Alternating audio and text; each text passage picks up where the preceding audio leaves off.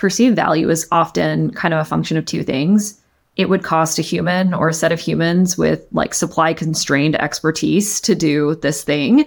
Or if I generate this, I know reliably I can generate ABC of enterprise value.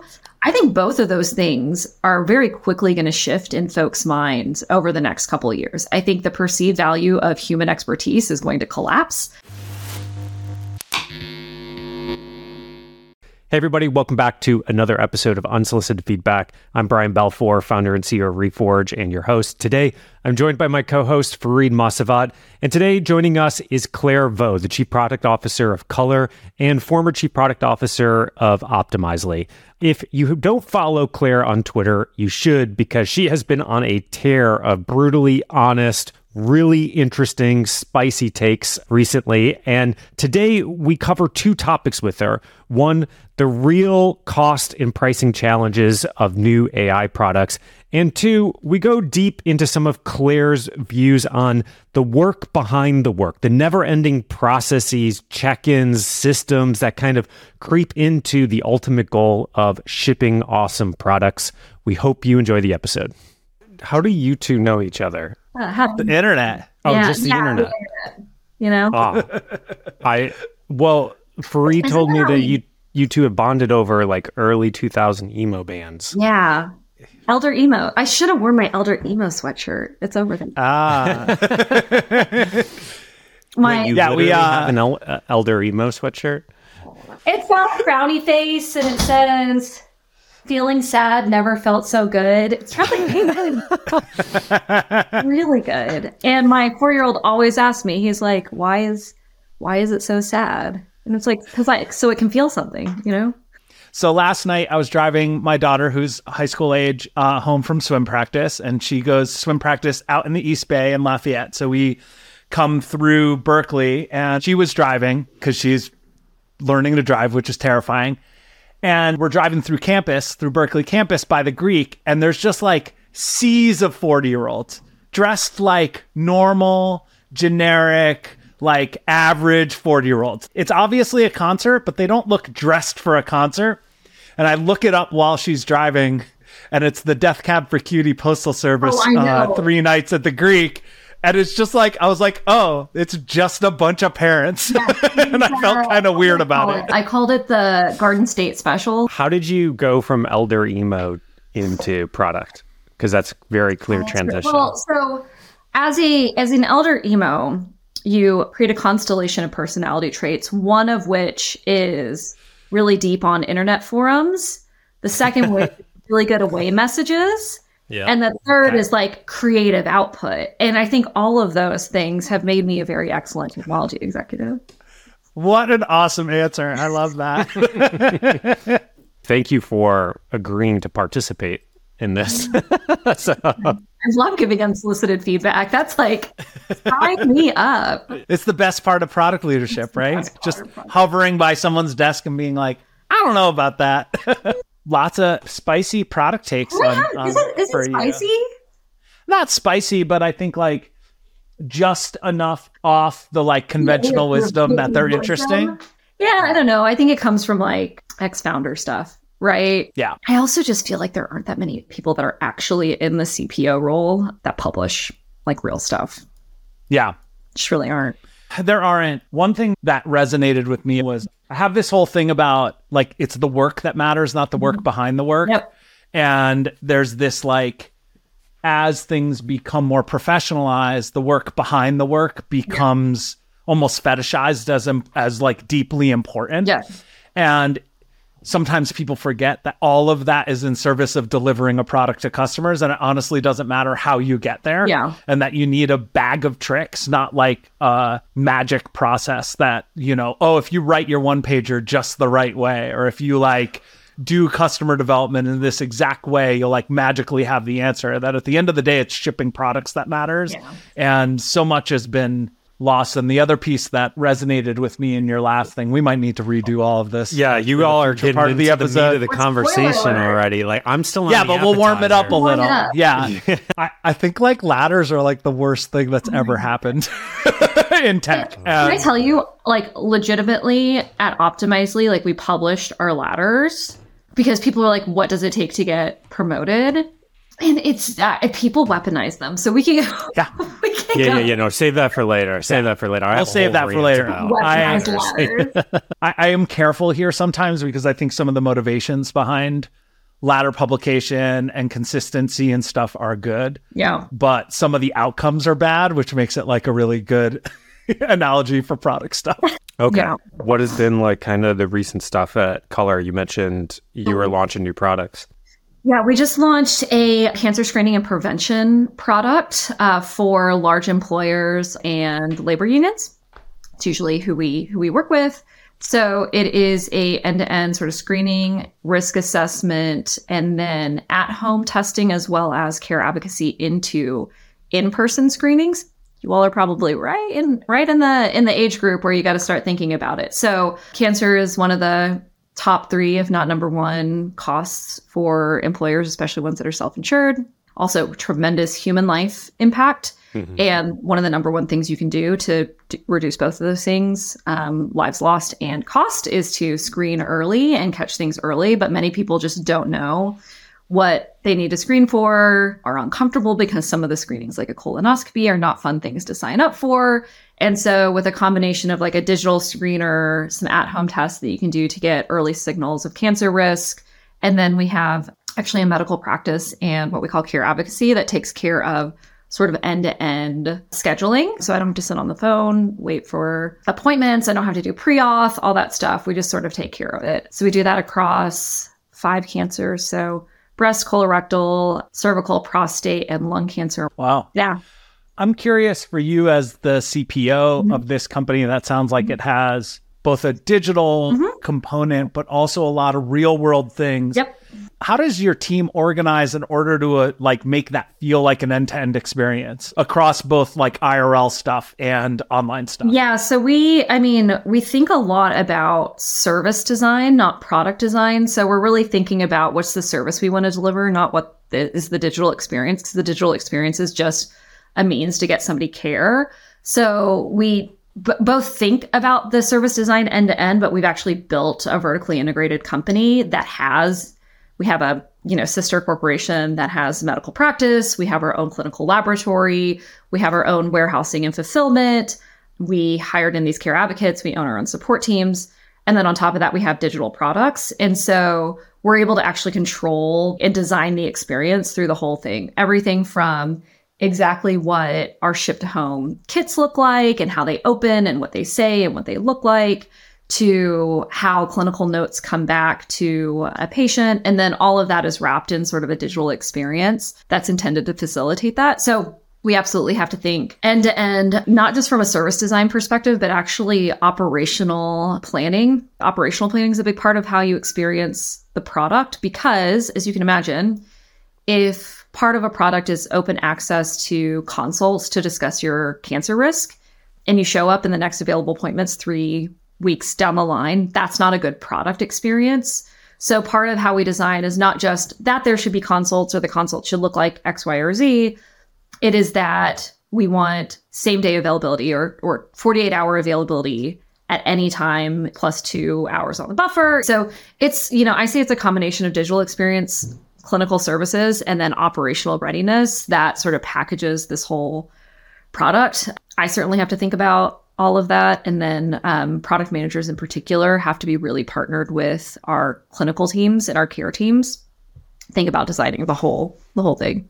Super interesting. We have we had very small versions of this delivering course content at Reforge, Yeah. probably less deep, but the problems of who owns what Mm-hmm. are always complicated and hard to get hard to get right. So uh, I don't know who owns it is usually who raises their hand and says like, "I'll own it." Uh, and, and we try not to have sort of turf wars. One of the good things about being at sort of a mission-driven company is everybody really at the the center of it. People want to deliver life-saving, you know, services to patients or to, to participants, and so we're really focused on like preventing cancer. And so anything you can do around that, product operations, service design is important. But it's it's a it's a very interest it's like very different from when I was at Optimizely and it was like beep boop. APIs. are, are, those the actual sound effects when you those were walking around the office? Yeah, literally the sound effects. Um, that's how that's how I code. Is I just beep boop, and then I have an AI interpreter that goes into a Replit that writes code for me. nice. I wish we had sound effects to our work. You should you should bring like morning like disc jockey energy to this, like you know, like the airport. okay. Well, ben, you hear that? Where we want some, we want some. Uh, we need some a soundboard, okay? Yeah. Okay. Now that we're quite warmed up, now that we're warmed up, we can get into the to the whole show. Fareed, do you want to kick us off with the first topic of the day? Yesterday, I think the or the day before, the Wall Street Journal released an article talking about the success but also challenges of the Copilot product from GitHub, which is they effectively charge $10 per user for this product and they lose $20 per user we're per back. month on the, yeah, we're back on delivering this product. And that there are some significant challenges around costs for some of these AI products for a variety of different companies. And this is not that interesting at its face. Like at the end of the day, like companies and startups have often lost money in order to gain share and drive usage in order to deliver products and drive network effects and get growth.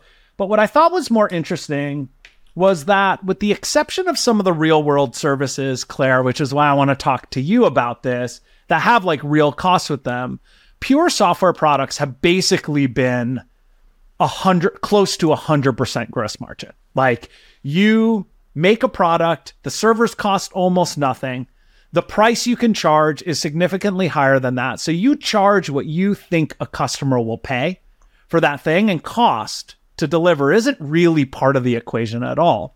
But these foundational models from OpenAI and others are relatively expensive and have real compute costs and real like electricity costs and also API costs associated with them. And so the way I like to think about pricing is there's really like three variables, right? There's the cost to deliver, there's the perceived value from a customer, which is like how much they think it's worth to them. And then there's the price. And the price has to fall between the two because if the price isn't higher than the cost, there's no reason to sell it, no incentive to sell. And if the price isn't lower than the value, there's no reason to buy, no incentive to buy. And so it's this delicate balance.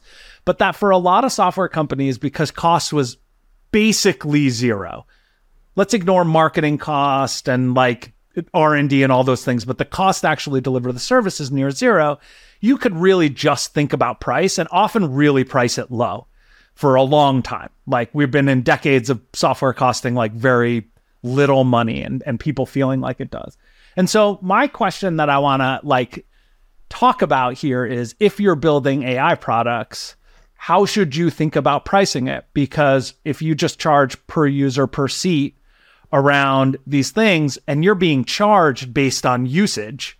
So number of tokens is how the OpenAI charges people. It's basically the more someone uses it, the more you lose money on them. So instead of making the most money off your like most engaged customers, you're making the least money off your your engaged customers.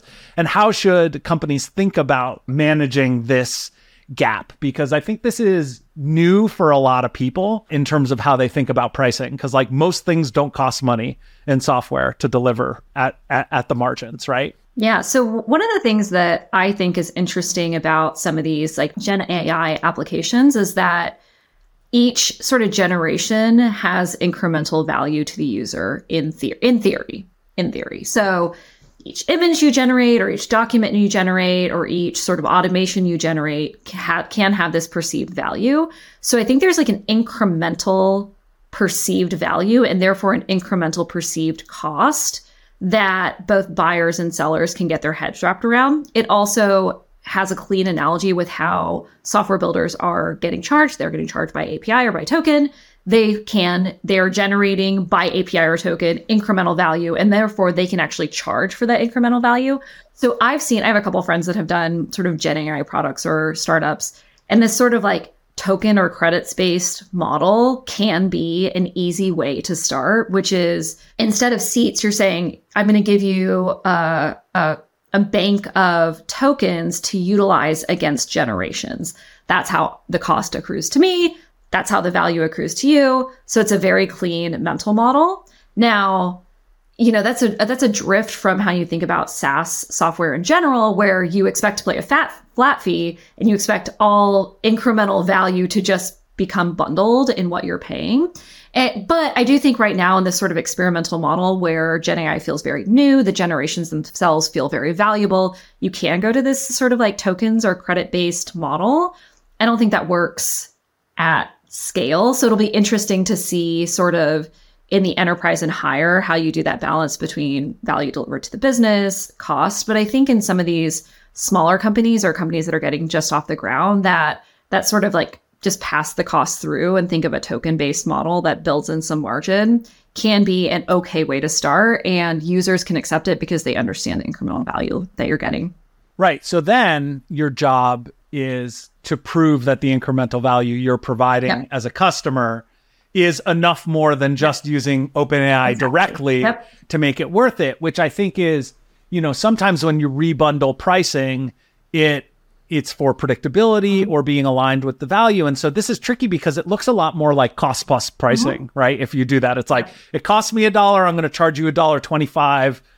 You think that's fair yeah. because of X, Y, and Z, yeah. and you'll go along with it. But I think the challenge with that, as you noted at scale, is I mean, even Slack, which charged per seat, but with fair billing, meaning the more you the more users you had, the more we charged you. We found that our biggest customers hated it. Mm-hmm. Like they hated not paying less. They love that, that it's great to get a discount. They hate paying more and they hate the lack of predictability. Yep. Because January 1, they sit down and they write down a budget number and they're like, this is how much we want to spend for Slack. And the value equation is really hard for them to like no one's thinking every day, did I get $180 worth of value out of this? Check, I'll keep buying it. And yeah. so you run into this problem of predictability. And I'm curious, like, how, I don't know, people think this is going to evolve. There are very few, especially if you're selling to other developers, people who outside of, I would say, like maybe server stuff, and even there, AWS, like, mm-hmm charges flat fees for their largest customers for certain amounts of usage, how they're going to navigate this because the costs are very real and you could find yourself like out of money, I think, in some of these situations, right?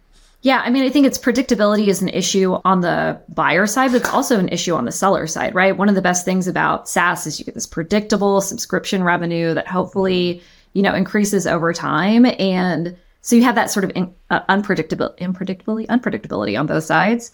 I think that's yeah. that's a challenge for all businesses. Also, cost plus pricing, your margins are not going to be in many cases 90%, 100%.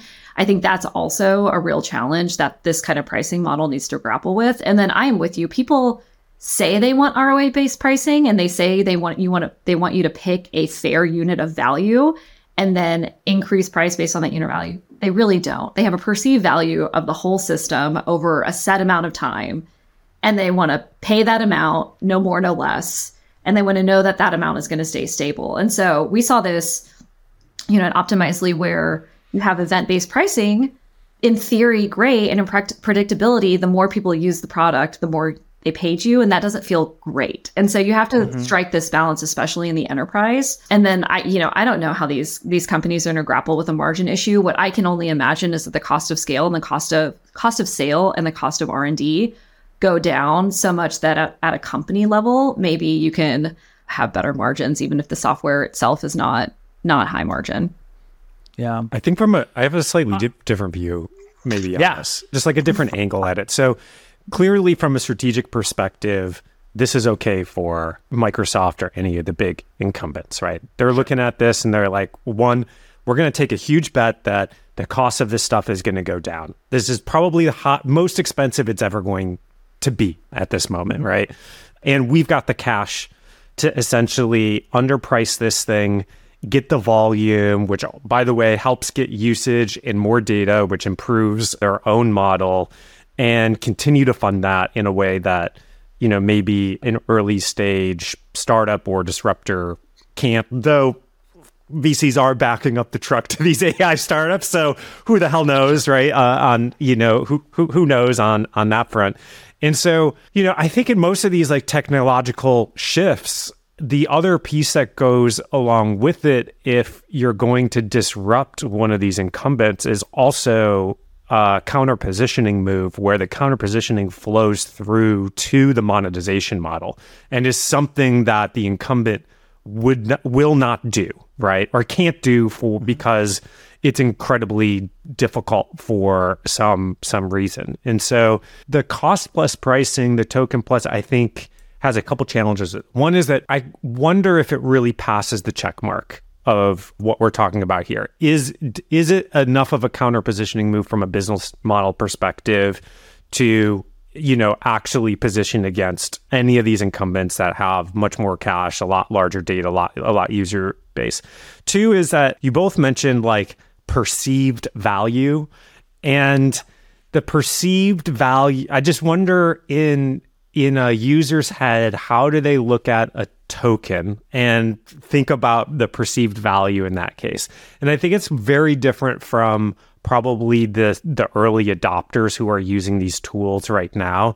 But the moment you get into any of the majority, I imagine there's going to be quite a bit of friction in trying to understand like what the perceived value is. And in most cases when people don't have anything to equate it to. They just kind of like give up, right? Like, and they just kind of go off um, into the wind. And so I don't know what the answer is here specifically. There's been a couple ideas that have been floating out there in the ether. One of them has been put forward by, I think it's Sarah Tavel or Tavel. I'm not. I'm sure how to pronounce the last name, but she's a partner at Benchmark. Who she wrote this pretty solid blog post called "Sell the Work, Not the Software," and she gives this analogy to this legal startup, EvenUp, who could have generated like a co-pilot type of thing for lawyers, charged per seat created some sort of perceived value around increased productivity around generating it's a certain type of legal a- a- agreement. I'm not i can't remember exactly which one. Instead they price in a totally different way right? Rather than per seat they actually charge based on the work. It's based on like per agreement that's generated by the mm-hmm. software. And there's a couple interesting things about this very specific example that i think she she points out. One is that there is actual perceived value that the a value that the user can you know pin that pricing against. They understand what the potential value of generating these agreements are right? Num- number one. Number two is that any of the incumbents in the space i have no idea who they are. I think maybe like clio and a couple other ones are if they're at any sort of meaningful revenue and meaningful scale on the per seat model they are probably not going to make any sort of attempt at upending that in charging in a fundamentally different way. And then the third, and I think the most interesting point on this is that she says by pricing in this way, that it actually opens up markets that weren't available before. And in her example of this startup, EvenUp, you look at that, and if you looked at the TAM on a per seat basis and what you could potentially charge on a per seat basis, the TAM's not interesting. There's just like aren't enough seats but you look at the number of agreements that these firms are generating and pin the pricing based off of that. And all of a sudden, it be- looks like a much more interesting TAM. And, and it's kind of changing the equation. How they price against something that the user understands and can generate some perceived value. And that perceived value is actually greater than the cost. Because I think in a lot of ways right now, what we're saying is yeah. if you charge on the per seat model or if you charge in one of these other places like a token, the cost is, is going to end up being greater than the actual perceived value. And that's the thing that has to fundamentally flip o- over time.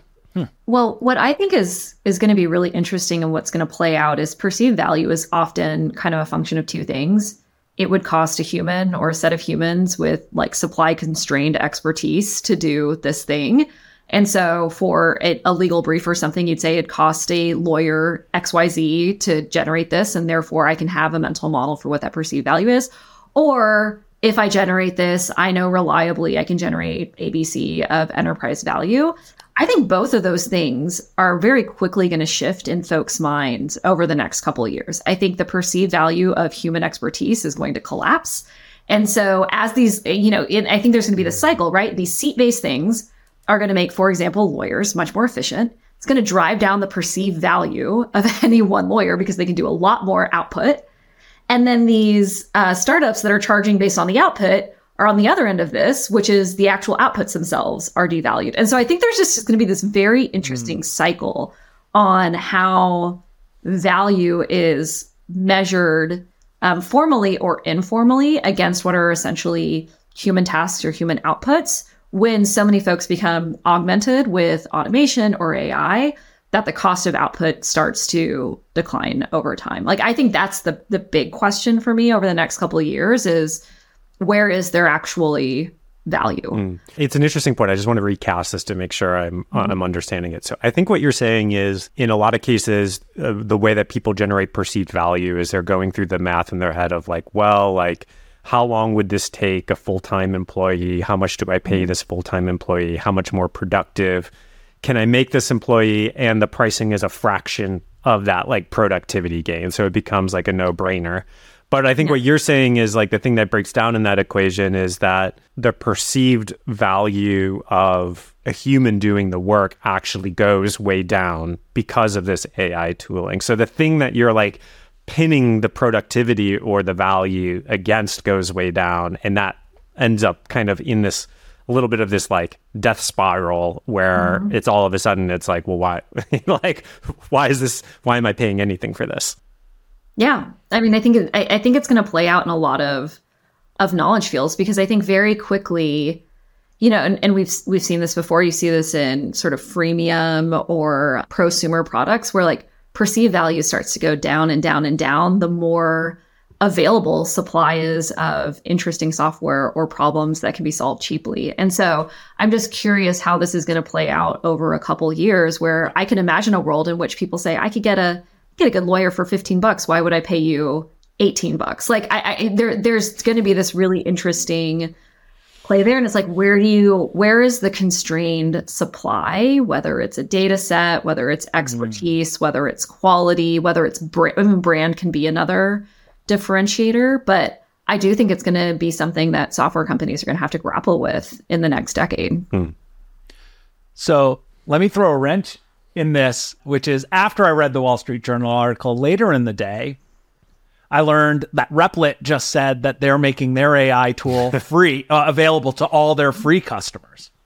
And so on one side, you have an incumbent, tons of money, partnered with OpenAI. So whatever money it costs them, it just goes right back to them at 40% or whatever percentage of OpenAI they own in enterprise value. It's a pretty good loop there. But on the other side, you have Replit saying, hey, we're going to put these tools in the hands of everybody, even our free users. And my understanding, I don't know this perfectly, but it sounds like Replit built their own models and isn't reliant on top of OpenAI in order to build these things. Maybe they were early on, but built their own code specific models.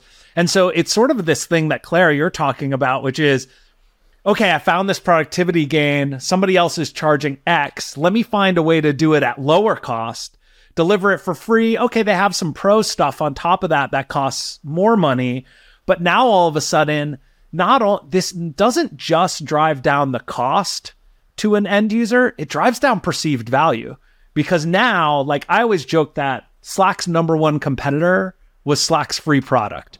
That the better the free product was, the lower the perceived value of the paid product was to that same exact customer because they're like, they're not comparing it to the lack of productivity if we don't have this tool they're comparing it to the productivity they gain from the free version. So now it's like, okay, now there's a replit doing a 90% as good, let's say, or 95% as good thing for free. And all of a sudden, just because it's 5%, 10% better doesn't make it worth $10 per seat, $100 per package, whatever that cost is. And so this has this spiral like cost spiral effect where things get driven down to zero. And we saw this in the like app store market for instance for mobile apps in the in the mid 2000s that as other people shipped stuff for cheaper it sort of made perceived value go down. Even though the productivity gain or the value you received the actual value was high but the perceived value goes down because competitors are driving costs down. And i think this is a really interesting cycle. Mm. It, that also just feels like another play at volume in data, yeah. right? Like it's, you know, mm-hmm. Replit clearly doesn't have the install base of GitHub. Right. And to the extent that more data equals better models here. It feels like a bet on that. I, I think the guarantee here is that the costs will go down. Like that, that seems like I think so many people are working on different versions of that at, at the moment. But I think the I think the question that you two are honing in on is it's not just the cost equation. It's how does perceived value play out around these things, which is going to impact the pricing models and adjustments of all of these tools in an even bigger way. Yeah, I mean, I think in in in this Replit example, yes, you can bet on costs going down. I think you can also bet on two other things, which is enterprises will always pay to keep engineers happy and enterprises will always pay to de-risk the tools that engineers want and so okay. i think if you like replit i think is attempting to do is generate a state change in how software development happens and create a new user experience a new mental model for how software gets developed and enough engineers that create enterprise value want to move to that model then there are a lot of monetization options that are separate from the AI tooling itself that I think right. um, at the enterprise level you can you can do. So feels like a, a fill the lake and then and then charge charge the businesses sort of move. Fareed, where do you want to take this convo? So I think the question is so what are the takeaways, right? Like let's let's talk about some of the takeaways that we took from here that I, I think are worth noting. Number one is if in this world of very expensive delivery, like high costs, there is a huge incumbent advantage, right? That companies that have a lot of money, not only to build these models, which cost, by the way, we didn't even talk about the upfront cost, which is hundreds of millions of dollars to train these things, right? And also to deliver them, the incremental cost of delivery have meaningful competitive advantages, which is not normally true in new technological disruptions. Like often incumbents are you know, blind to them. And so that and and miss them so they get caught behind. But it seems like, and we've talked about this a ton on this pod, this has just not been the case with AI stuff. Like every incumbent is like leaning in very, very hard. I think the second takeaway that you brought up is alignment around there are opportunities around aligning value, not with per seat productivity, because that's going to, as Claire mentioned, you know, spiral to zero over time as these tools get better and better, but towards the actual work or delivery or enterprise value that you're bringing to your customer. So in the case of EvenUp, that's these packages that a lawyer can say, this thing is worth a million dollars to me. You'd, it, I can't do it or would it would take a long time for me to do it and you can do it better. So I think it's not just about productivity but actually enabling new awesome use cases that were otherwise unavailable. And then I think the third takeaway is just like it's not about real value, it's about perceived value. And there are a lot of different things that drive that including what your competitors are charging for a product. And so you can't just think about a simple equation like I make an engineer 10% more productive. You have to say am I making an engineer more productive than the other alternatives that the same customer is considering? And all of these things are so fluid right now in these markets that it's pretty complicated. Can you, why don't you actually just give a couple examples on that last point? Because I think what you're saying is like, the reason we keep em- emphasizing perceived value is because customers are just not rational when they think about pricing in software mm-hmm. even though i know founders would love to. Like they go through the the rational spreadsheet right uh, of like what you were just talking about.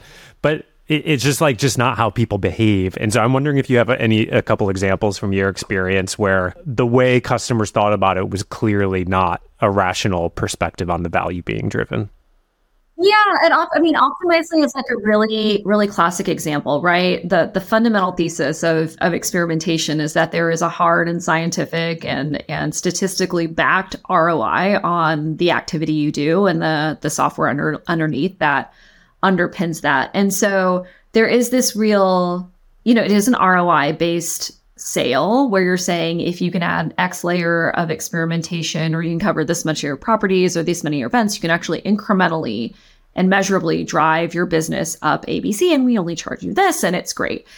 And I think that, you know, from a positioning perspective works, but from a pricing perspective really doesn't. I think, uh, you know, as I said before, with all SaaS, even one that drives incremental value the more you use it, people really want the predictability of you know, sort of a, a fixed price and very little variability as you scale up usage. Fareed, as you said, like, I bet people don't feel good. The more people I hire, great. The more I have to pay Slack, like, that's not fun. Oh, the more I do experimentation, the more I have to write, you know, these experimentation platforms a check. That's not fun. What they want to feel is that the more that they do something, the more the more they get incremental ROI out of mm-hmm. that product. It's sort of like the you know the coin of of scale pricing is they really want to feel like the more they invest in your software, the more the incremental value of the use of that software goes up. And if you have a unit based pricing, sometimes it just doesn't it doesn't feel that way. And so I think ROI messaging can be really effective in an enterprise pitch. It can help get you in the door and set a frame for the price.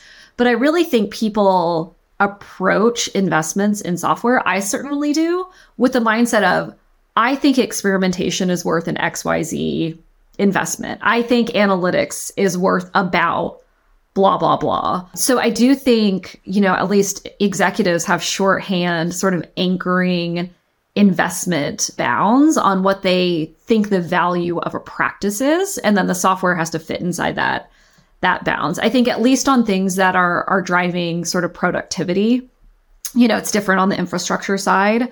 Um, but I think on things that are software for employees to, to drive productivity or drive incremental value, I do think there's just a lot of, of anchoring that happens based on leaders' perception of how much they're willing to invest in in a practice or or in an area. Yeah, we I in Reforge we have a lot of examples of this where you know from previous cohorts of of a program like retention and engagement, we'll get we'll get answers like six, 12 months later of people coming back being like, oh, I implemented this one thing I learned in your program. It increased my retention or reduced my churn by like a few percent. And you multiply that out at any sort of volume over a couple years, and this could be that's probably worth millions of dollars, like to to the to the company, right? And and you know what they they you know they probably paid something like a couple grand for the Reforge, of course. Yeah. But if you flip that around in the pricing, and if you flip that around in the pricing and you try to make that argument to somebody of like, hey, well, if you learn something and implement, you know, we have these examples, that's worth like millions. Doesn't matter.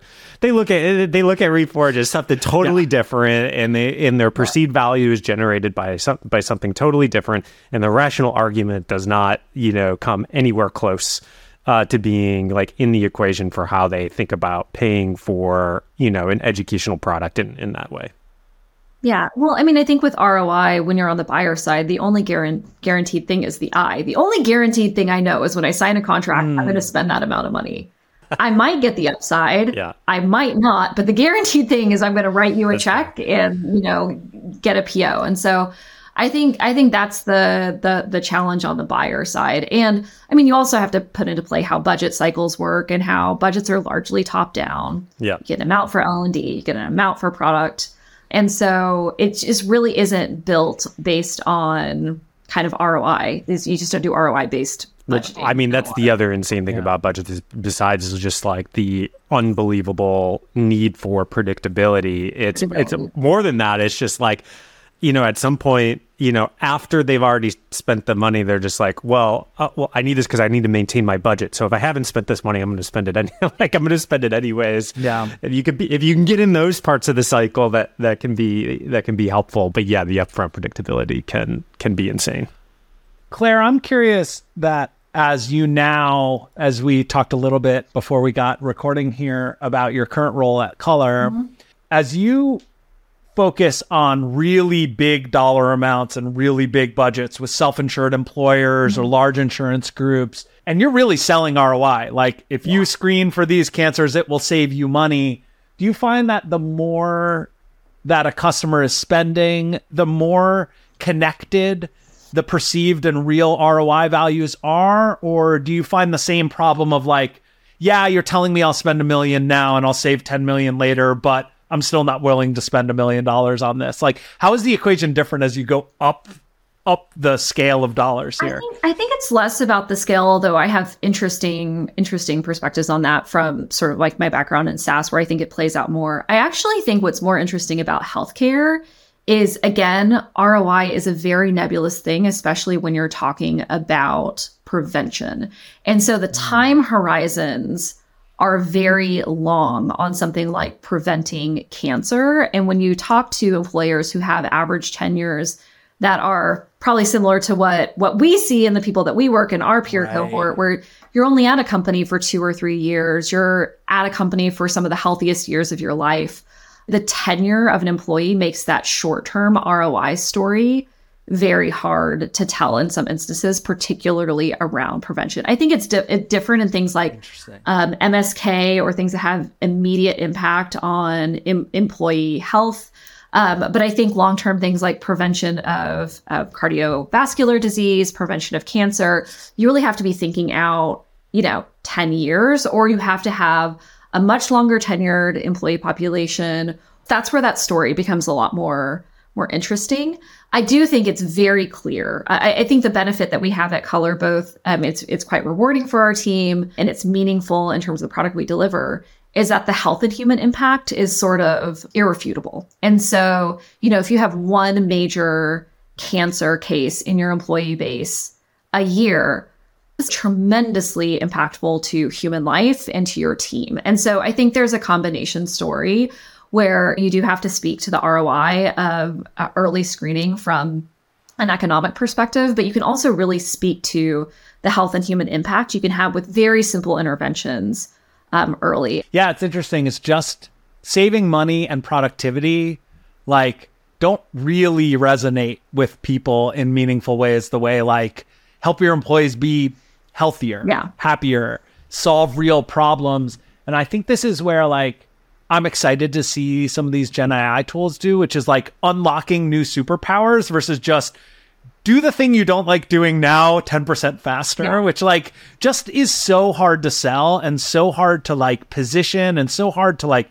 really think deeply about. Whereas when you're selling a mission, like unlock this creativity or unlock this health or unlock this power, I think you do gain a lot of pricing flexibility as well, which I think is a really good point. One thing I'm curious about your your thoughts on this is one of the things that's been bouncing around in my head, just going back to budgeting a little bit, is how uh, managers and department leaders are going to think about budgets. And I have this hypothesis that we have really had managers think a lot about span of control and headcount as sort of their pseudo budget, right? My I have a mm. budget to hire, you know, have a 10 person team or I have a budget to add on a growth marketer or this and that.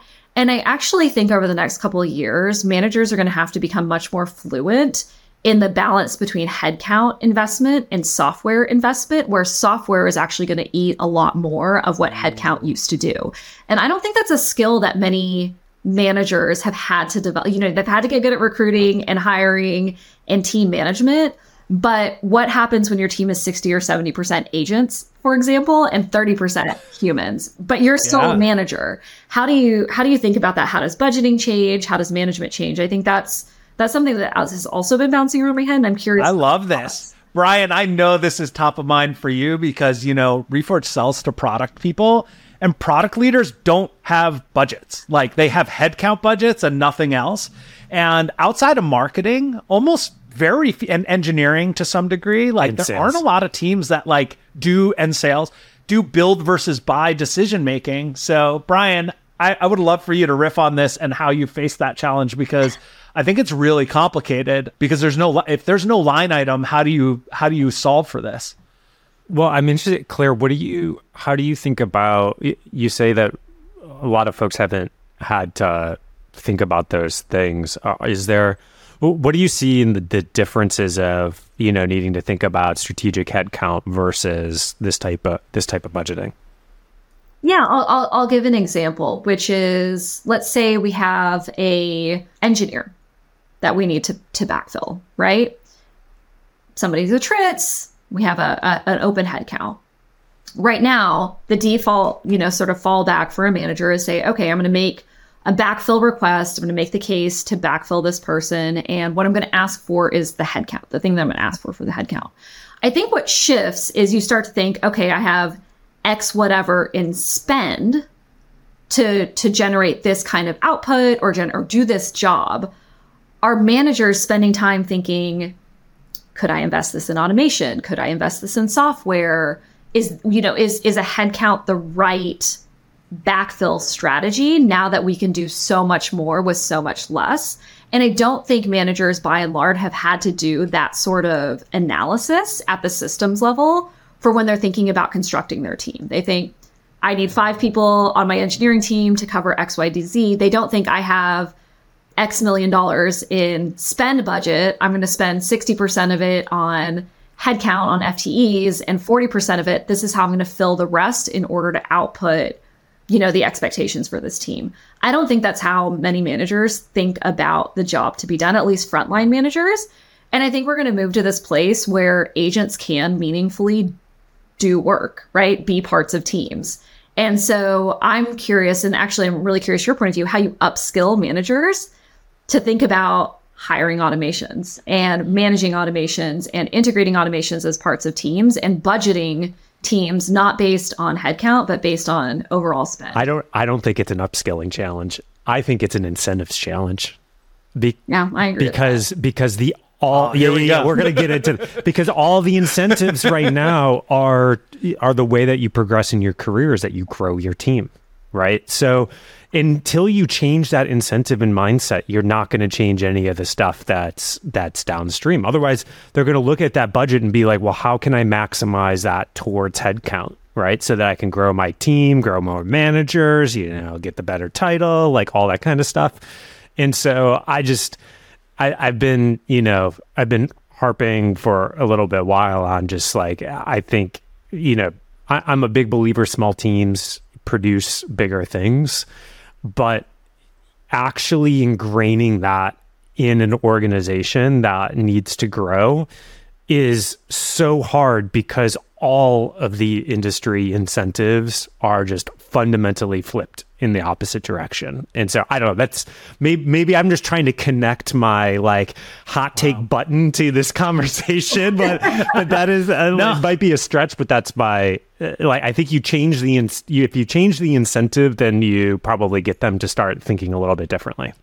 It it is really interesting that we have whole teams like procurement teams around analyzing every single software purchase from $5,000 up to $100,000.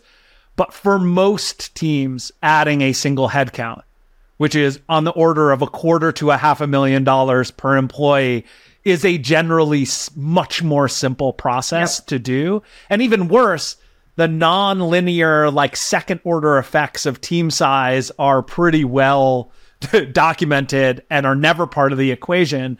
Like we treat headcount in most annual planning as a number with one or two digits, not a dollar yes. amount. That's like you're going to add eleven million dollars of operating budget to this team, and I I think that's it's not just the incentives, but like the way we look at R and D in particular as free yeah. in most of these companies. I think because the investment landscape has accepted very large R&D budgets for most of these companies for very over long decades long periods. And so there's no reason to scrutinize it right? All right i'm going to use this yeah, as a transition I, point then yeah, go ahead. Because because our second topic for today was we actually wanted to give some unsolicited feedback to some of your spicy tweets, uh, Claire, that you've been going on.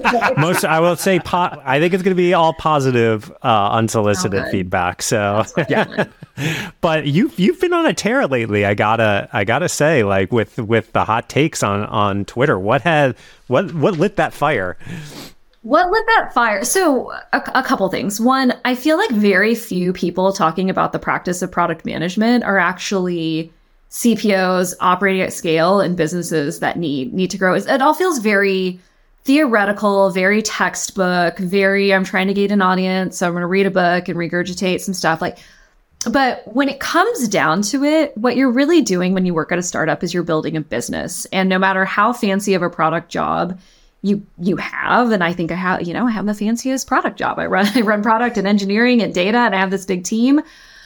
I think not talking about the work is very destructive to generating value. And so many people talk about the the, the work that surrounds the work and very few people talk about the action, doing the actual work. And so I just think that there's this need for a voice that says, look, in in theory all this stuff is great. And at the end of the day when you're building a business when you're building a team when you're operating i want to stand as an example of the type of product team that i want to run and that i think is effective which is no one is too good for the work. Like no one just manages the work. People actually have to deliver value.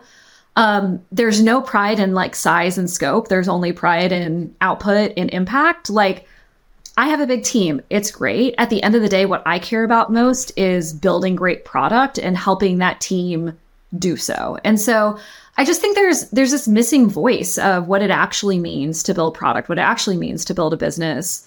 Um, and especially at, at higher levels, what it looks like to operate and really care about the work, not just the the practice. Yeah, well, I'll read the intro to one of these. I'm not going to read the whole thing because it's it's quite a long yeah. tweet. But you say almost everything about growing the size and scale of your team has an immediate and detrimental impact to the thing that matters most: building awesome products.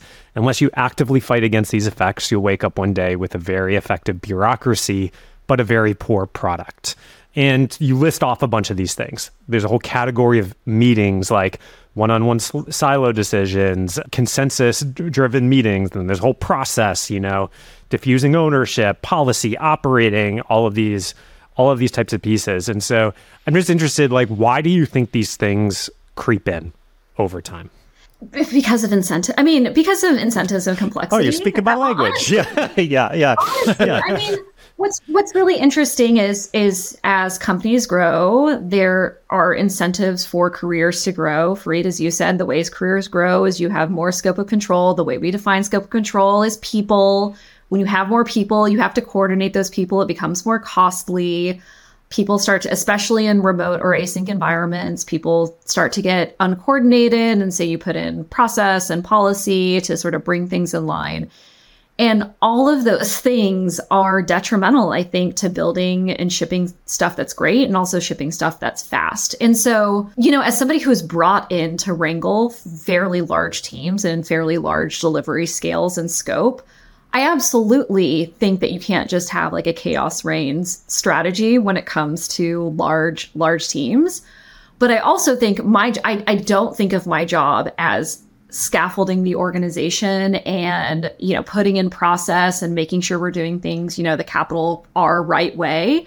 I really think my job is to keep this very very big machine moving as fast as possible so that we can actually gain the output from the investments we're making in headcount as opposed to getting decreasing returns on that that growth in, in headcount. I mean the, the thesis of growing headcount is we can do more and more and more but when incrementally that more has a cost to it, you start to get less and less and less. And so I think the magic trick that you have to pull as a product leader or as a, an engineering leader or as a company leader is how do you get more and more and more just as efficiently as when you were a small team. And to me, that is very tactically looking across the system and ripping out the, the bad effects and lending your credibility, lending your position to give people mm. permission to rip those things out. I think people come into organizations and say they're big. We have to ABC. We have to whatever. And I think realistically, like pull it out, see what happens. If it doesn't serve you, you don't need it. And I think sometimes people need that voice that says, we can actually live without some of this. We don't have to do it this way. Let's experiment with it and let's see if it speeds things up. I mean, also candidly, I'm like very impatient. so that is, yeah, that is one thing. So anything that like, you know, if I don't do it now, it's not going to happen till later. Like I just want to do everything now. So a, lo- a lot of my approach is to just keep speed and cycles fast because I think that ultimately, I think I say this a lot, speed beats or fast beats right. Like the more cycles you do, the faster you can learn versus like sitting in a room and trying to get to the right solution. What are a couple specific things you've ripped out at Color? Or even optimizely, like anything? Yeah, at Color. So I stopped doing one on ones regularly. I was spending like, I, I mean, I don't know, I was spending a good two solid days just in one on ones. And what I realized is that we were doing them because as a leader, you're like supposed to do them. And we just entered this phase where we needed to be very generative and very fast. We were launching this new product, and those one on ones were just not, they weren't serving me personally. And I don't think they were serving the business. Now they're starting to to to come back in because we're in a different cycle of life and I need to, you know, pulse with people. But what I did is like, I'm not doing regular scheduled one-on-ones. I need building time. Need building time. Every week, if you need time with me, you may have it. Mm-hmm. It is yours. And if I need time with you, I will proactively find it. And I just, I've pushed a lot of my managers to say, like, you're spending 30% of your time in one on one. Spend 30, So oftentimes, spend a day yeah. a week. Yeah.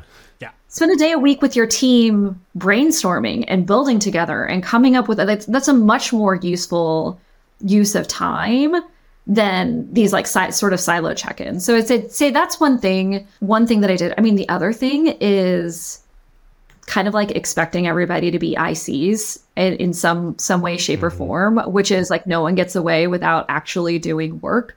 I'm PMing some products right now, like with a core team. Our VP of products PMing a product. Like people just have to take on actual work. No one's job is like career development, hiring, and one on ones. That's not a job in my org. Wow. Like you have to do more than that. And I think setting that expectation, I mean, even at the way we operate level, which is one of the things this about a year ago that I observed in our PM meeting is we were talking a lot more about how we PM than our products. And I was like, no, we have to talk about like literally talk about the products in our product meetings. So that that was something that was was really really helpful and really really important. Mm-hmm. I don't know, just just and then just trying trying things. You know, just giving people permission to say we can try it, it can be wrong, we can roll it back. We had a similar phase. Um, we had a similar phase at Reforge. Yeah. You know, the quality of the Notion doc you wrote became way more important than the thing you actually shipped. And Yep. Yep. oh god, you know, like that gives me that gives me a bunch of heartburn. And and so we've been, you know, past six months we've been really trying to flip that and basically mandate a customer facing asset if we do any sort of like type of product review and stuff. And I'm going to give this a go in this planning cycle. I mean, we're going to do some pretty lightweight planning this year, but you know, we're going to keep the 2024 plan, you know, Notion doc to probably like three quarters of a page or less, and then do everything else in customer visuals of like, okay, well, how might these themes manifest themselves, you know, in the product or in the marketing by, by the end of the year and, and communicate it that way. But I, I, it is, it's just like so easy with the, like all of these tools and stuff to just rabbit hole on the, to what Fareed was saying earlier. It's like the, the work behind the actual, the work behind the actual work. And hey, for some reason, I don't feel like people really like, they don't realize they're they're they're they're doing that when they're Yeah. in it, which is part of the challenge. So I think it's particularly hard for product managers because product managers don't have a ton of their own work product that is customer facing that they can show and be like, I did this. If you're an engineer, you're like, I wrote this code and a customer is using it. If you're a designer, you're like, I made these pixels and a customer used it. And so something that happens in product management is your outputs are intermediary work products, like things along the way on the assembly line. And so those things start to take on more weight in things like career ladders, in things like how your manager evaluates you, in internal meetings like product reviews, all of a sudden the deck is more important mm-hmm. than the prototype. The pitch is more important. The brief is more important and making it really great and all the data and research you did to do it. And this other part that happens is this idea of show your work. It's not here's the right answer. It's let me show you all the work I did to get there so that I prove that I'm a good boy who does all my homework, you know, like that kind of thing. And those two things like create this like this like energy around intermediary work products, which I think one like very simple thing to do is like uh, oh, and then the other effect is the the false, and I think you said the speed beats Fast beats right. thinking, fast beats right. There is this idea, and I see it all the time, especially in annual planning, but also in product briefs, that if we just spent more time up front, then we wouldn't have made this mistake later. And I think that's like in 98% of cases, just wrong. Yeah. It is like you cannot solve fast beats right. Like absolutely. And so what happens is it's not just incentives, like adverse incentives, it's this hey, we failed in this way. We shipped a product that nobody used. We made a mistake we didn't like anticipate. And so what happens is this like reverberation through the process all the way back sometimes to the beginning that's like, well, if we spent a week now, we'll save two weeks later. And just to get back to the ROI conversation, it turns out that's never true, you know, because it turns into a month now to save a day later or something like that.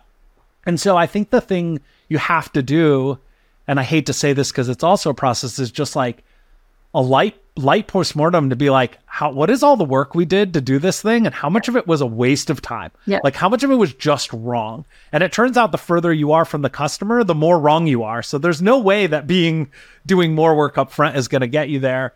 And so I think a lot of this is just like about being I think and I think the AI tool stuff should help us. We should be able to get to customer facing assets more quickly through the use of these kinds of tools, I hope. And help product managers do more of the work to set their teams up for success. I think it's both like it's pain, right? So so those process steps up because there's there is pain and failure. Like I agree, Claire, with your fast is Yeah. fast is right. But it still sucks when you're wrong, right? Like I still feel like shit when I'm wrong, and and and I know like other other folks do as well. I think uh, you know I've had enough reps at being wrong that I'm like, all right, whatever. Like let's get past it and keep moving forward. But I think what stems from that pain of failure is something to try to prevent that pain, right, in the future, which is where the process comes in.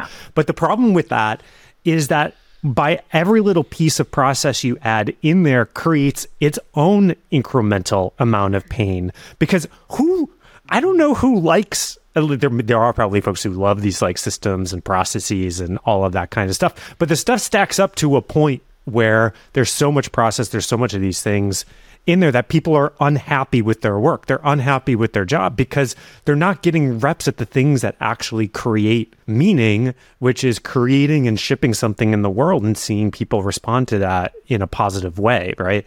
And so it's just these cycles of pain where like you try to prevent pain, but that thing you're doing to prevent pain is actually creating pain in itself. It's just not as clear as, you know, the, the pain that of, of just being wrong. Yeah, I guess I'm very similar to you, which is I've been wrong so many times, so many times that I just sort of like accept we're probably wrong. Wrong with good instincts is is what I'm shooting for, which is we want to get in the in the neighborhood of right, but then accept we're probably not going to be right. So I, I and I think the only way you know is, and this comes to my experimentation background. The only way you know is just to get things in the hands of customers. And we launched this big product recently. And people had a lot of very strongly held, well reasoned, great opinions. And I wrote down what everybody thought was going to happen because I could guarantee you at some point everybody's really strong, strongly held opinion was going to be proven wrong one way or the other. And I think that sort of taking the ego out of, of product management is a very freeing experience, even at the executive level. Taking the ego out of my ideas have to be right and I have to be the smartest person with the best deck and the most compelling argument. Really, at the end of the day, what speaks is your ability to access customer problems, respond to, you know, build solutions and then respond to feedback very quickly and in the right direction and build margin along the way. I think th- those things make you a great product manager, not sort of like writing term papers about feature feature development. I'm just interested in how the team has responded to some of these mantras like fast is right and and you know making everybody an IC and and those pieces. I mean, I think it's it's interesting, right? Because when I joined Color, we were actually much smaller, and we grew necessarily with the scale of of the business, which was growing very very fast. Um, and so I actually did. We we del- we needed to deliver a lot. We needed bodies to deliver deliver that work. And so we actually I built out the team pretty scaled way, which meant that I was putting a lot of a lot of stuff in place and then figuring out what didn't wasn't necessary and ripping it out. And so I think, you know, not being precious about experimenting with what scaffolds the organization sets an example that we don't have to be married to anything that doesn't serve us. We can try things and then and then pull them out as they don't work over time. And there are different seasons in companies, right? You have scale seasons, you have new product build seasons, and, and anything adjusting to that is really important. I really try to um, lead by example. And so when I say, you know, no one, everybody's got to do IC work, it means that I have to do IC work. When I say everybody needs to know the details, I mean I need to know the details. When I say folks need to be full stack and have opinions, it means I don't defer to what my head of design says or what my head of product says. I actually share my opinions, give a lot of a lot of credence to their expertise, but I'm also not shy in saying when I think things need to go a different direction and helping the team adapt. I, you know, it's easy to say it works when you're at the top, right? You'll have, you'll have to ask the team. What I will say is I think it's in my mind, it's some of the most fun that you can have at a startup is you you can sort of dismiss these rules that have to apply at larger companies. So to me, I hope we've hired people that want to operate in this way, want to be scrappy, want to have impact, care about the things that matter. If they didn't, they probably wouldn't be on on this team. And you know, the other thing that I try to do is direct to me. I have a couple very high impact ICs. So, um, you know, I have the head of engineering reports to me and heads of product and head of data, but I also have two or three ICs that are at a very, very senior leadership level, but that prove that there is a legitimate career path for very, very high impact ICs, basically at the director, VP, and plus plus level. And I think that is my little way of setting example that scale can come in a different way. Career growth can come in a different way. I actually think one of the highest impact people on my team is an IC, like can do anything, doesn't want a team, very high impact. And I want more people to see that that is a path and that, you know, the only way to career growth isn't just growing your team. How do we? So I, I just try to set examples. How do we change we'll, the incentives? We'll, we'll Going back to the original, the root yeah. problem, how do we change the incentives? You have to change. You have to give paths, right? So my lat we talked you know Fareed you and I talked about the the the pros and cons of ladders and maybe the, Wait, there's the pros. I didn't hear any pros in uh, there. yeah. I mean, pros is they do. I think without ladders, let's talk about the pros. Without ladders, it's very hard for managers to have language around internal fairness and external, you know, yeah. you know, balancing. Yeah. Like you just need a language. Yeah, it's a tool to have a shared language. Now, all tool, like many tools, they can be weaponized. So it's it's really about how you use the tool. For example, though, my IC, my ladders, IC all the way up to like the what L7 or E level, like IC version of the ladder all the way mm-hmm. up into the exact even in product tier, even in product. Okay. All the way up. And then I I think candidly managers need the discipline to hold the hold the line. I think people have become very uncomfortable with what it actually means to manage teams and create growth outcomes that are not what individuals are maybe sometimes asking for or demanding when they don't serve serve the business. So I think that's it. The other thing is I spend a lot of time coaching leaders what it means to grow their team, even if there's limits on how many managers we need, even if we're not hiring this year.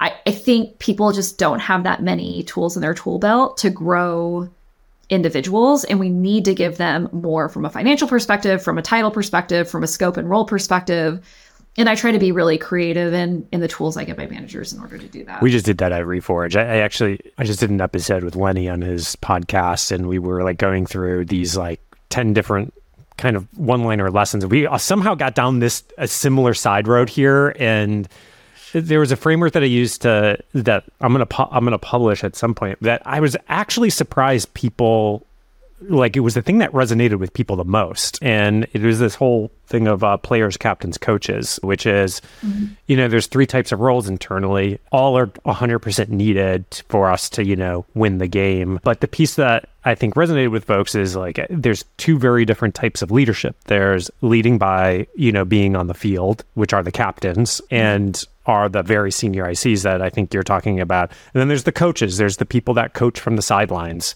But those two styles, those, the, the responsibilities and how you lead in those two roles are fundamentally different. And ultimately, a mm-hmm. team is much better served by the more star players you have on yep. the team, not adding a ton of people to the coaching to, to, to, to, to the coaching to the sidelines yeah and it's and so we we did this we we basically turned a bunch of people who were coaches into captains about six months mm-hmm. ago we level we created levels for the captains all the way up to the c level we made comp equivalent across both the coach and um, the captain bands. However my spicy take is I actually think to change the incentives, you need to make the captain band comp the captain bands more, and then you know we're in the process of making all the titles equal as well. And the whole idea, the whole goal is like there is no career trade off to continue Yeah. down that IC path so that the folks that actually go down the coach path choose it for the right reasons and not the wrong reasons. The wrong reasons being thinking that is the only way that I am, you know, that that's the only way that I can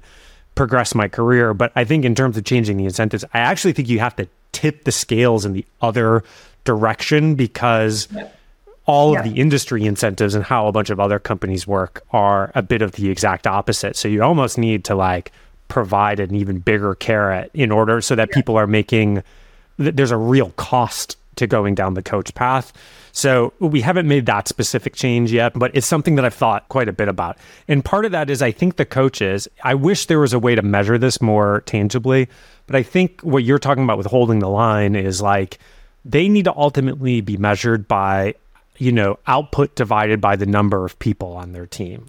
And, and let's actually draw it back. It, output divided by the dollars spent on that. And that gets to your that team. that gets to your earlier point of like how not to think about it just as people, but to think about it as people in software. Yeah, Spend. spend. Yeah.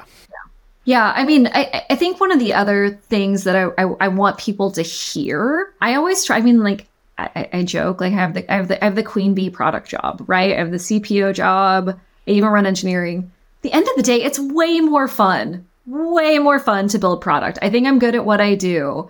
But at the end of the day, I want people to remember there's actually a lot of joy in being creative, in being Totally. generative, in building product. Like that is the most fun part of the job. I'm having, you know, maybe it's just for me, but like I'm having a great time ICPMing one of these products because it is actually the fun part of the job. The fun part of the job is not making sure our PRD templates are good or that handoffs happen or the right stakeholders come in. It, those are all necessary evils to building something amazing and world impacting. And I, I just wish, you know, I wish the externally celebrated things were more about how people build amazing things. And we see these great tweet threads of like actual product people are building, as opposed to great tweet threads of like how they run their process. And I, and I, think, I- I just think it's also just a lot more fun. It's tough because I look ultimately I want people I want to hire people at Reforge that care about growing their career because there is a particular level of ambition in that and I want ambitious Yep. people that's who I want to be around, right? Like that's who I want to work with. Yeah. But I want people who want to grow their career by growing the business, not by growing their team. And those two things are actually fundamentally different. But it's it's just hard. It, it, I just find it really hard to separate those things. So But so one of the challenges I I had this joke. I still tell it sometimes that if you ask 20 PMs where they want to be in 5 years, they all say VP of product at a Series B startup. It's like literally the, every single one. And so like this is the tricky thing is that the common ambition for product people is to lead a product, mm-hmm. right? And and that makes sense. And so when you look at what does it mean to lead a product, when they go to it, no recruiter is going to talk to them if they haven't already managed a mm-hmm. team. Yep. No recruiter is going to like pitch them if they haven't shipped a successful product to, but through a team with a like large team size. So it's like, oh, I have to be director at a public company in order to be a VP at a scaling startup. I need to be a VP at a scaling startup in order to be a CPO at a slightly smaller place. Mm-hmm. And so the trick is, is I, I guess my question for you, Claire, is like, how do you navigate that in a world where the externalities of like how that person's gonna like it's not gonna translate you're the o- one of the very few companies with an ic product management ladder Yeah. that goes up to that level like what do you do when that person's like yeah i still want to have your job someday Yeah. so how do i get it I mean, I, I think it's it, it's it's a really important question, and you know, we do we have we just promoted somebody to a director of PM. They're overseeing you know other senior and and ICPMs. Um, and so we do still promote people who have great team leadership capabilities as as well as product capabilities into leadership roles. I do think there is a again, Brian, as you said, there's a difference between being a captain and a coach. I think what I kind of expect is people are captains and coaches for much longer. Like a much, you know, they're they're captains who occasionally, you know, do oh my god, my sportsing metaphors are gonna go out the door. I'm trying to think of an You know, band metaphor, but I don't. I don't know. Yeah. I don't know. Um, but- Everybody plays an instrument. yeah, yeah. Um, but, but I, I do think I expect people to be captains and coaches for much, much longer before they specialize in in being a coach. I think that's maybe one very specific thing I do. I think the other, I mean, this is one of the biggest challenges of leading a product organization. If you want to be a VP of product, let me tell you two things that are going to be really hard. One, the amount of time you think you're going to spend on strategy is going to be much less than, than you Oh, imagine. yeah, Everybody they interview that wants to go up a level, why do you want to go up a level? Oh, because I want to think more about strategy and less about tech. Dear God, you know, I mean, do you? I spent six hours QA like a rule set Oh, last God. Saturday. Let me tell you about the lug, you know, the the glamour of the v, you know VP product job. So one is. The other is there actually aren't that many people to manage in a product team. Yeah. Yes. Very different from engineering. Engineering, I I have more management opportunities than I have people raising their hand for management opportunities. Again, because they have the more fun job. They have the job of building code and shipping stuff. In product, the ratios are such that there aren't actually that many management roles relative to the size the size the size of the company or even the size of the building building team. And so there are just much fewer people that are going to have opportunities in smaller teams to become managers. And so I just try to give those people opportunities to be team leaders. So whether or not they formally manage other product managers, for example, our senior managers are the partner to the engineering managers who oversee sort of like the the engineering team and what they build and how they build. So I try to give those for, sort of informal leadership opportunities to folks, but the reality is I have three manager roles and probably two director roles and a VP role in my product That's team. still quite a few. overall. yeah. I mean, that's, yeah, that's that's still still a a lot, yeah. I mean, my my expectation on this is that I, I think it's very rarely 100 percent or zero on these captains and coaches. It's 70-30 in both directions, right? Like if you're a captain, you're spending seventy percent of your time on IC type work and thirty percent of your time on you know leadership type work. And it's the exact reverse for coaches. Anyways, that ends up being the expectation. It's also the reason why I hate the term player coach because I, for most when people refer to that they they get in this mentality of like i split my time down the middle i do 50-50 but i actually i just don't think i just don't think that works because i think you're either you're you're predominantly in one or the other and that's like because i think it's just like hard to create when you're jumping from one to the other constantly in like an even Yeah. way and vice versa i actually think it's really hard to do the coaching responsibilities when you're when you're jumping back and forth. So you have to be oriented predominantly in one vector or the other. It can't be like a split down even down the middle. And to your point it, it's pretty rarely like 100% or zero.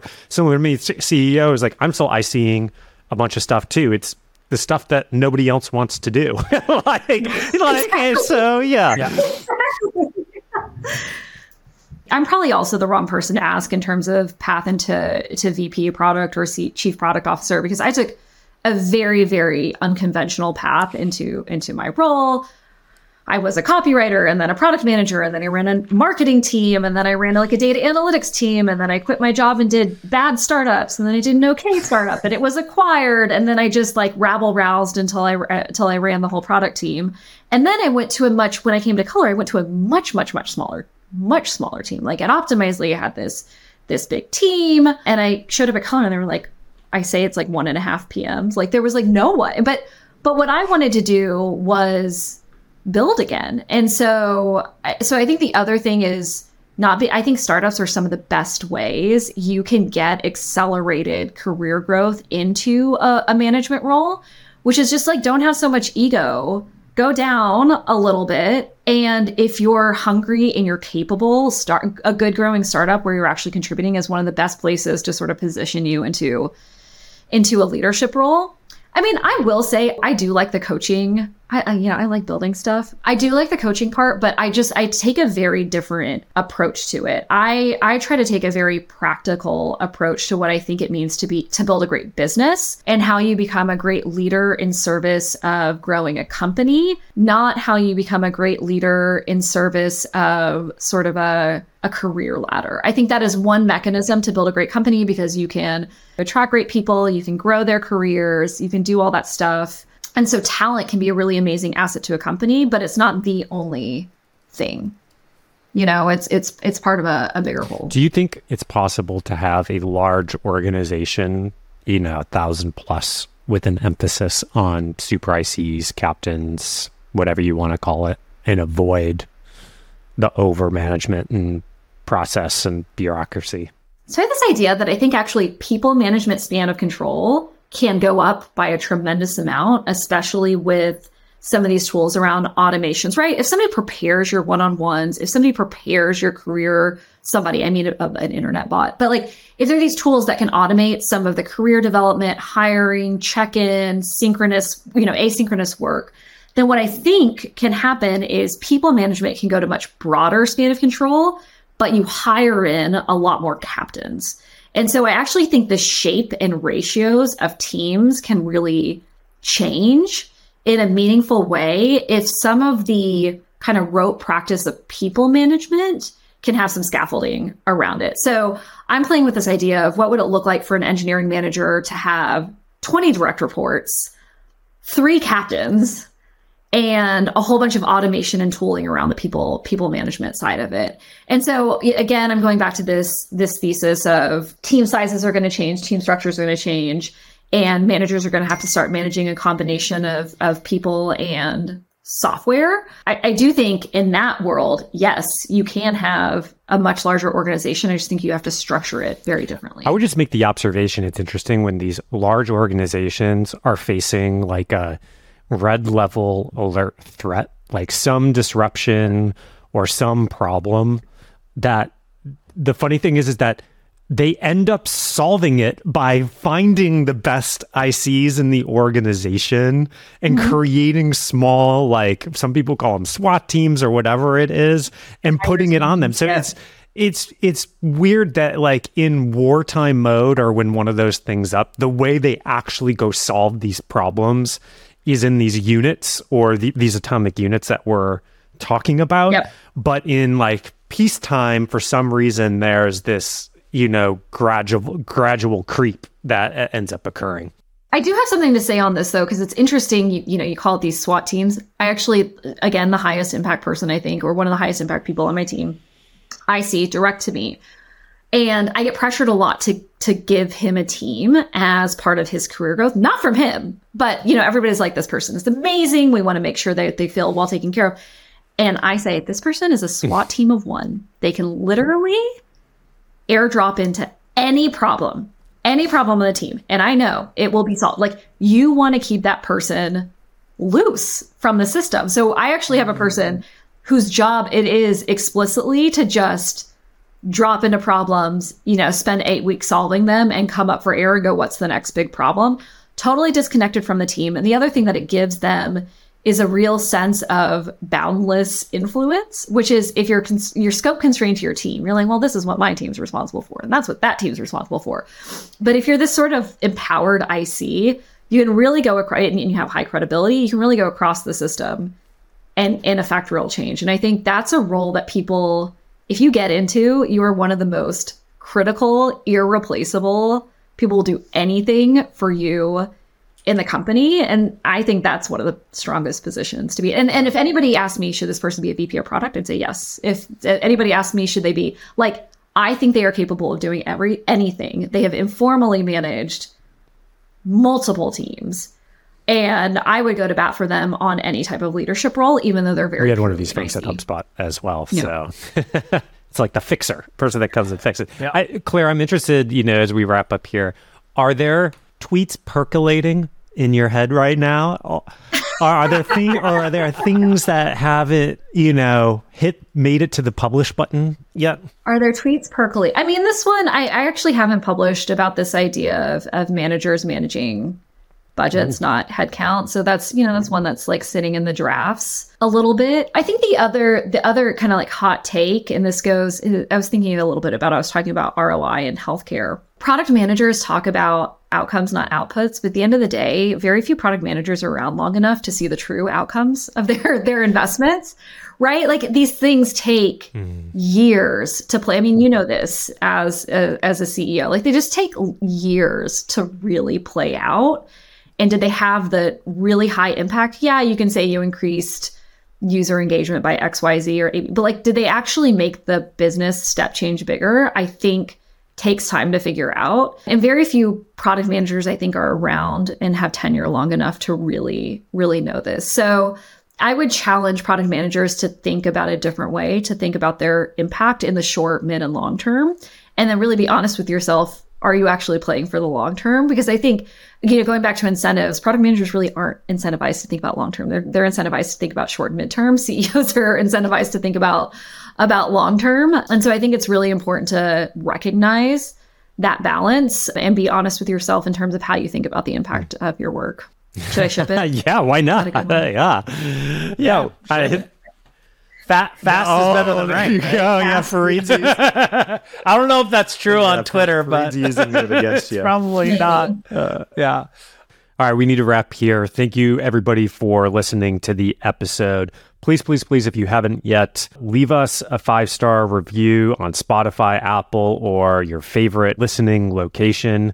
Um, two, you can also go to reforge.com slash podcast slash unsolicited feedback to subscribe to new episodes.